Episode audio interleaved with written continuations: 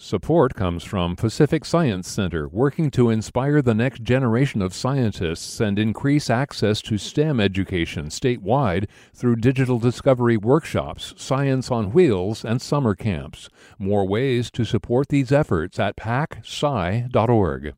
You're listening to Soundside. I'm Mike Davis, in for Libby Denkmann. For the last 15 years, Amy Griffin has been building a list. How it initially started was two goalkeepers that I had coached, very same age, grew up playing in the very same neighborhoods, really, same fields.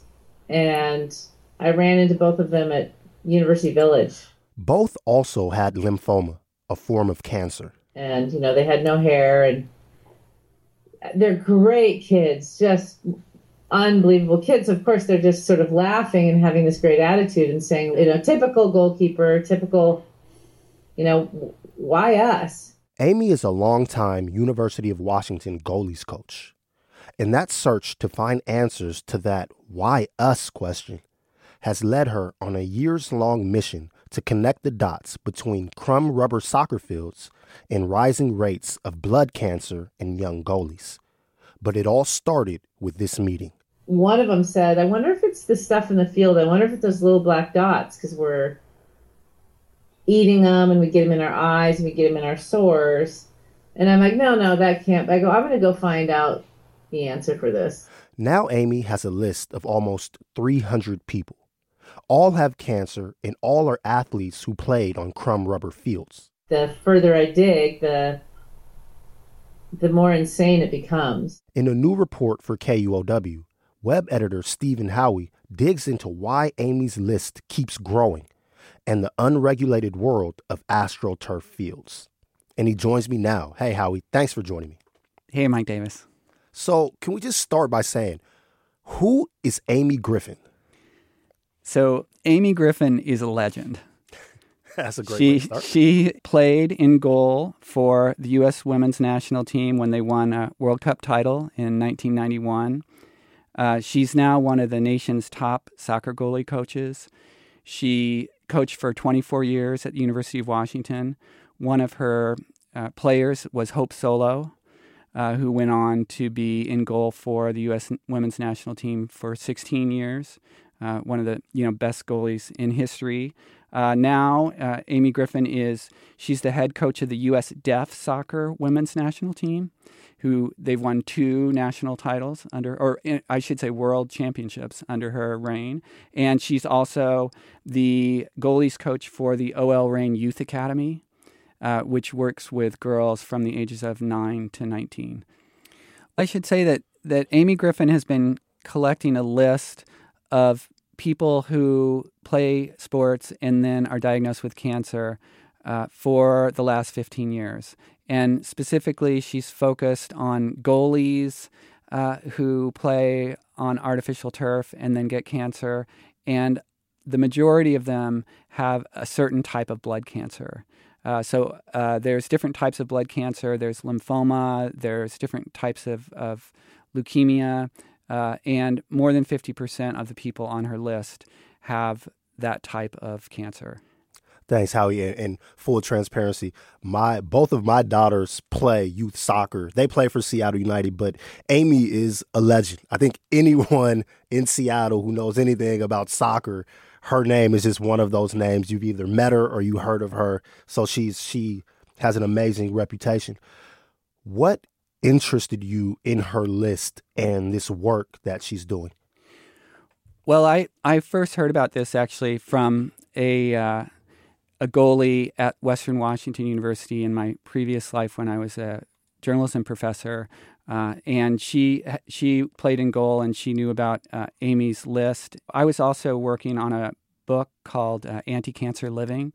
Uh, so I was a ghostwriter for this book. So I was interviewing a lot of people about cancer and its causes. And I was just kind of taken aback by the fact that there are so many chemicals that we live with, that are in our clothes, that are in our lives, uh, that are almost completely unregulated. Um, and so when I saw this list, I thought it was it was an example of a potential cancer cluster that was not being recognized as such. Right. And when we're talking about the soccer players in particular, or athletes in general, we're talking about astroturf and a specific kind. We're talking about crumb rubber fields. And for those unfamiliar, can you explain what a crumb rubber field is? Yeah, so basically, there are 13,000 artificial turf fields in the US, and 85% of those use shredded t- waste tires as the infill. So they we had a huge problem in the US with waste tires and all these tons of waste tires and they found a way to quote unquote recycle them by shredding them up and using them on artificial turf as the kind of cushion. So it helps prevent injuries for athletes, and 85% of them use this as the infill for that turf. So they have these plastic grass blades, and then they put this crumb rubber on top of it and spread it around, and that's like the cushion so people don't get hurt. Yes, yes. And if you have a kid that plays, these are the little black dots that end up all over your entryway when they come home from practice. Now, it's my understanding that we know that these rubber tires are a carcinogen and there are regulations to protect people from them. Do those regulations not apply once they're broken down and put on fields where, where kids play sports? Yeah, exactly. Uh, there are huge regulations in Washington state for disposing of tires. So you have to have a special license to be a waste tire carrier and to to place those in to pick them up and then put them in landfills. But once they get crushed up, they're basically unregulated. It's the same material. They take out the steel that goes around the tires and some of the fibers, but everything else is still there.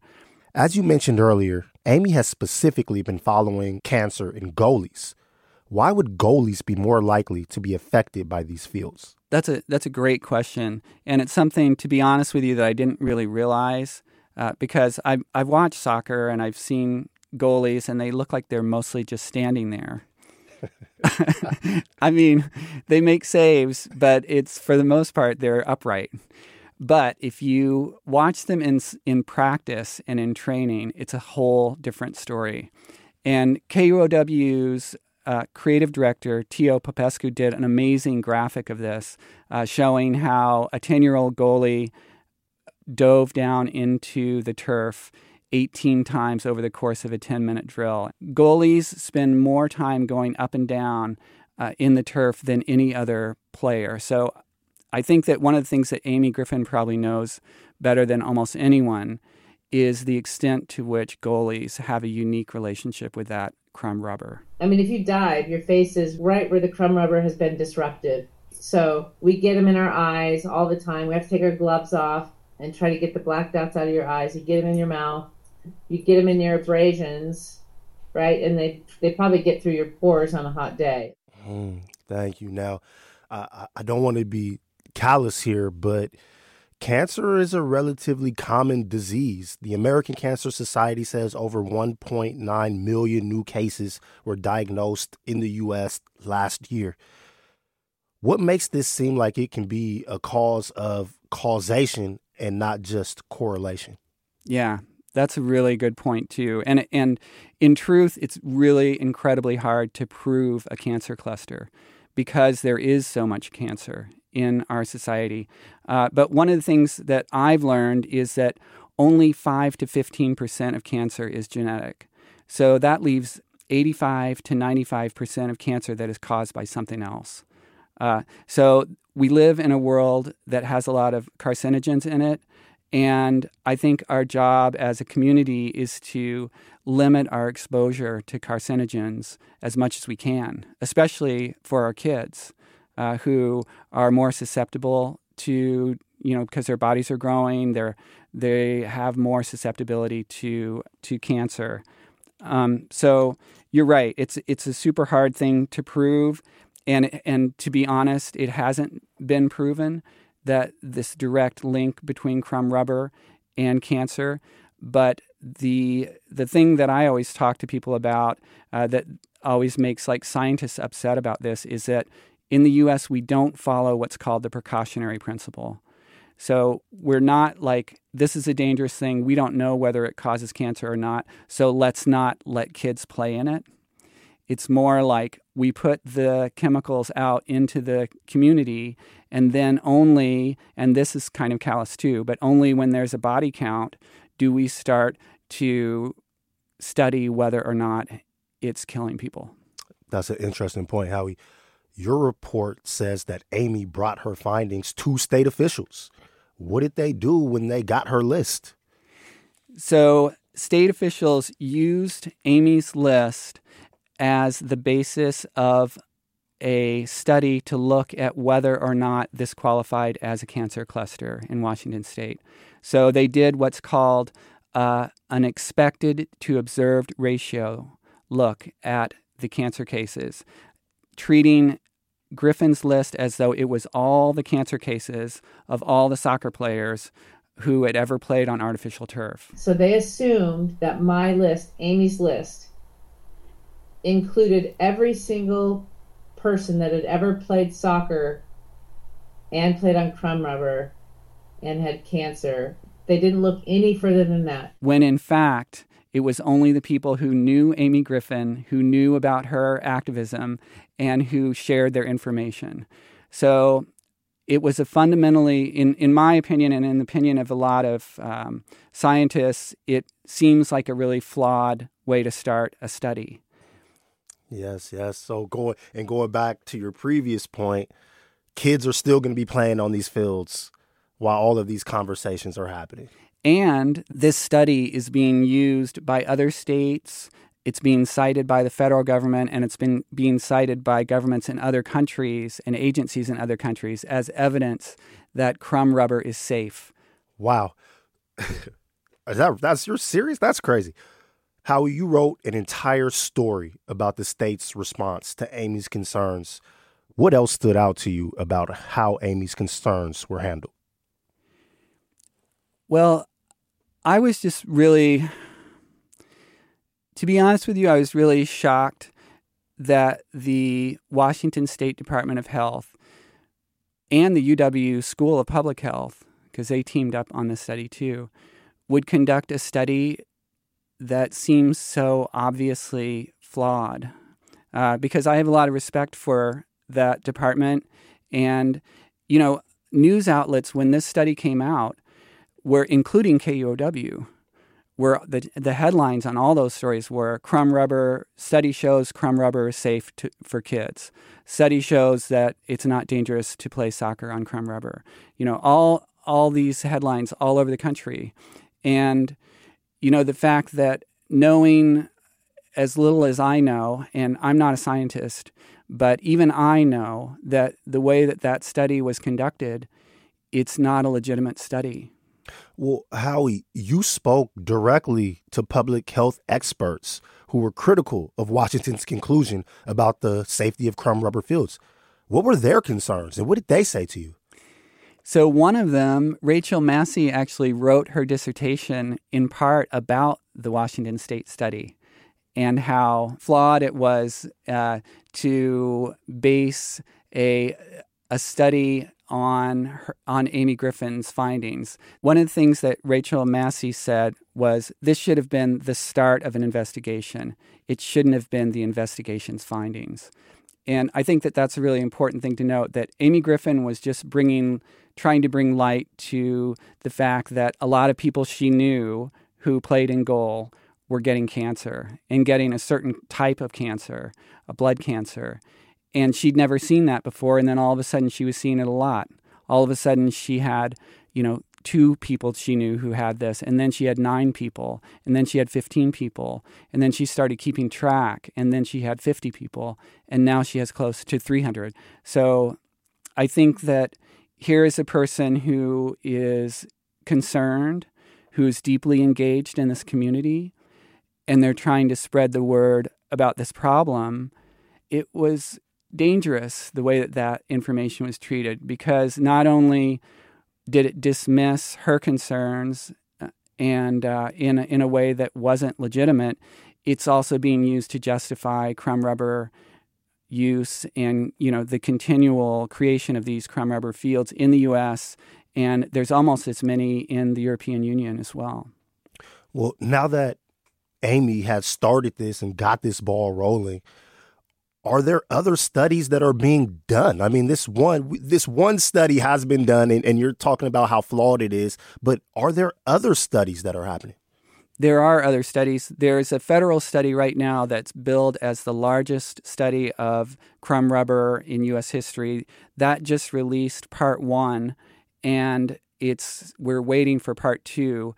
Uh, the initial part of that study said that crumb rubber has more than 350 chemicals in it, including known carcinogens. But also, I think maybe scarier than that, even, is that 200 of those chemicals have never been studied. They aren't on an EPA list. So we wouldn't chem- know. We wouldn't know, right?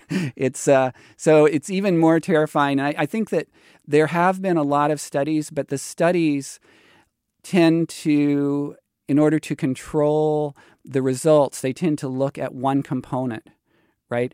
There's not a lot of studies that look at the complete mixture that you're experiencing when you're playing and, and getting this crumb rubber on your skin, in your in your sores, in your abrasions, in your you're breathing it in when it's hot. In your lungs. In your lungs. And uh, the, the, the thing about goalies too is that they tend to get them in their eyes. So Amy Griffin was uh, talked a lot about being asked to get a crumb rubber out of a goalie's eyes because they need to see, right? Uh, but they have on these big gloves, so so they can't get the crumb rubber out of their eyes. You mentioned before that you know we know about the chemicals in the tires and all of that, and the tires are regulated. But once the tires are broken into pieces, there's no regulation for that why? Like, why? If we already know that the tires are carcinogens and we already regulate that, why wouldn't we regulate those same items once they're broken up into little pieces? Right. Well, that's a great question, and that's that's really a question that kind of lingers with me because I don't feel like that question has been answered.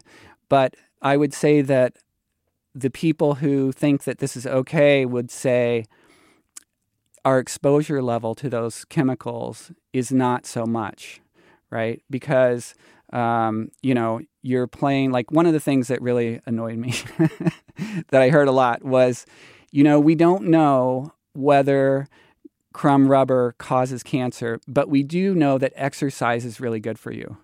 So, you know, because we don't know that this other thing is bad for you, you should go ahead and exercise because we know that that's good and and to me that's like that's a false equivalency right? It's like it's like saying like i have a friend who uh, who actually lives in seattle who likes to do triathlons but he also occasionally smokes cigarettes.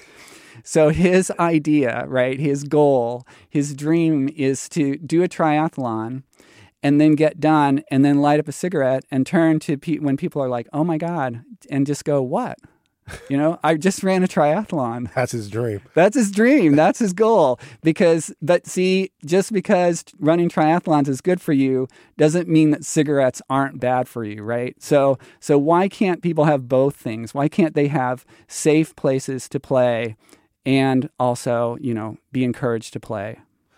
Well, Howie, what happens to these fields when they get old and start to wear out? Like, is there an opportunity to just get rid of them and replace them with grass or something safe? Yeah. Yeah, that would be ideal at least from the a lot of the scientists i talk to uh, really hope that that's the direction we go because the turf fields do wear out after eight to ten years so you know this this thing about getting recycling waste tires and getting them out of the landfill guess what you know eight to ten years later they're all going back to the landfill and they have just as many chemicals as they had before. Uh, they found uh, that the crumb rubber, uh, when it leaches into waterways, it kills coho salmon. Uh, just like just like tire runoff does, um, and they've also found uh, in the blades of grass of artificial turf that has um, PFAS. They're called forever chemicals because they never degrade and they bioaccumulate in in fish and in wildlife, and they're generally considered bad. That that all sounds bad. so is there is there any push anywhere to try to regulate these rubber crumbs? Because now it's not just the kids on the fields, it's it's the fish, it, it's animals, it's wildlife. Like, is there any push to get rid of these rubber crumbs? There there has been targeted pushes in, in different places. The the mayor of Boston uh, banned the installation of new artificial turf in city parks in Boston, but a state ban didn't make it through. In California, Governor Gavin Newsom allowed cities to ban artificial turf within their cities. So just made it like it's okay, but it's up to city by city to do that. Um, Washington State, we we have no regulations around artificial turf. Uh, there was something that was proposed in the House back in 2016, but it didn't make it out of committee. Wow, I got a I have a larger question for you, Howie. It's your opinion. Should proving casualty be a requirement for regulating chemicals at all? I don't think so. I I mean, I feel for people like Amy Griffin because here's here's a person who has a concern. They're in this community. They're seeing increasing amounts of cancer, and why is it up to her? You know, why why does it have to be up to the little people to bang the drum and try to get legislation, try to get the attention of politicians and try to make things happen from that direction? It seems to me that if people are putting, if companies who are making million, billions of dollars, uh, this is a you know multi-billion dollar industry, uh, and they're they're putting these chemicals into fields. I feel like that would be smarter to test on the front end before it gets onto the fields than to test it on the back end uh, after it's caused damage. And you know, I I talked to a mother of a boy who he's now 22, but he was diagnosed uh, with uh, non Hodgkin's lymphoma when he was 13. And he's been through four rounds of cancer. He's, he was just diagnosed for the fourth time. He's had his spleen removed. He's had a bone marrow transplant. He's been through multiple rounds of chemotherapy. I mean, that's a horrible thing. It's a horrible thing for a kid to have to go through, and it's a horrible thing for a family to have to go through and you know it's it's changed his life. His mother is is is the one who took Amy Griffin's list. Uh, her name is Jean Bryant, and she's the one who organized Amy Griffin's list and now created a survey so that people can tell uh, Amy Griffin and have their data entered into the list, and that's that has helped the list grow. But still, it's like all these little people who are kind of suffering as a result of us not following the precautionary principle. Howie, what is Amy hoping will happen next with all of her work? Amy, I get the feeling that that Amy is, you know, she's committed to this fight, but I feel like she's frustrated by the lack of progress. Um, she's seen it grow. Her list, when when the state studied this in 2016 to 2017, had 53 people and now it has 290. So she generally sees a bump in interest when things like an art, another article come out about it, but she doesn't see the needle move a whole lot in terms of you know these fields being replaced. What she would like to see is all the turf fields rolled up and all of them replaced with grass. That's what that's what would be her ideal. She likes to say. Uh, I mean, the Pacific Northwest, we have sod farms here. We can grow freaking grass and not not to be grim, but does this mean that her list has to grow before the state of Washington will ever actually respond by rolling out the grass fields? Yeah, I was that was another thing that really disappointed me is that the state when I when I said, you know, one of the one of the things that determines a cancer cluster is more and more instances in the same occupation. So if you consider like soccer goalie like an occupation, then you can look at that and say, well, more of the people in this occupation are getting this type of cancer. Uh, so that tends to point to it being a cancer cluster. Uh, but when I asked the state epidemiologist about that, she said no new studies were planned. So I think that that really this type of thing, because of the way our system is set up, has to come from the ground level. It has to come from people's outrage and from people objecting and from people demanding that their kids play on grass. Now that Amy knows or that she's observed these instances of goalies getting cancer, has she made any adjustments to how she trains or, or what she does as a coach? Because she still coaches soccer, she still works with goalies. Is there anything that she's doing on her end to try to limit the exposure of, of kids to the crumb rubber of the soccer field? Yeah, that's a great question. You know, there aren't a lot of options uh, when you're training goalies in Washington State. Like Amy likes to say, there's hardly any grass anymore. So a lot of the times, even if teams play on grass fields, their practice fields will be crumb rubber uh, and artificial turf. So some of the artificial turf has been uh, replaced, or the infill has been replaced with cork or walnut shells, but those options are more expensive. So it depends on the school district or the city or the community where that field is located as to whether they can afford that and very few places anymore have grass in Washington state because our weather is so rainy, as you know, and uh, the grass tends to turn into mud puddles. So, the, the nice thing about artificial turf in the Northwest is that it's playable year round. Stephen Howie is a web editor and producer for KUOW. Howie, thank you so much for being here. Thanks, Mike. I appreciate it. Thanks for listening to Soundside. This show is only possible because listeners support us. If you're able to give right now, please check out the show notes for a link to donate. And don't forget, you can listen live on KUOW 949 FM Seattle at noon and 8 p.m., Monday through Thursday, or anytime online at KUOW.org. Seattle in the 90s. A tidal wave of iconic music roars out of this sleepy city and launches a pop culture revolution. Here's a story you haven't heard. Let the Kids Dance is a new podcast about the rise and fall of Seattle's teen dance ordinance, the law that made it illegal for young people to go to concerts. A story of moral panic, grassroots activism, and an unstoppable music community that fought for its freedom. Listen to Let the Kids Dance from KUOW and the NPR network.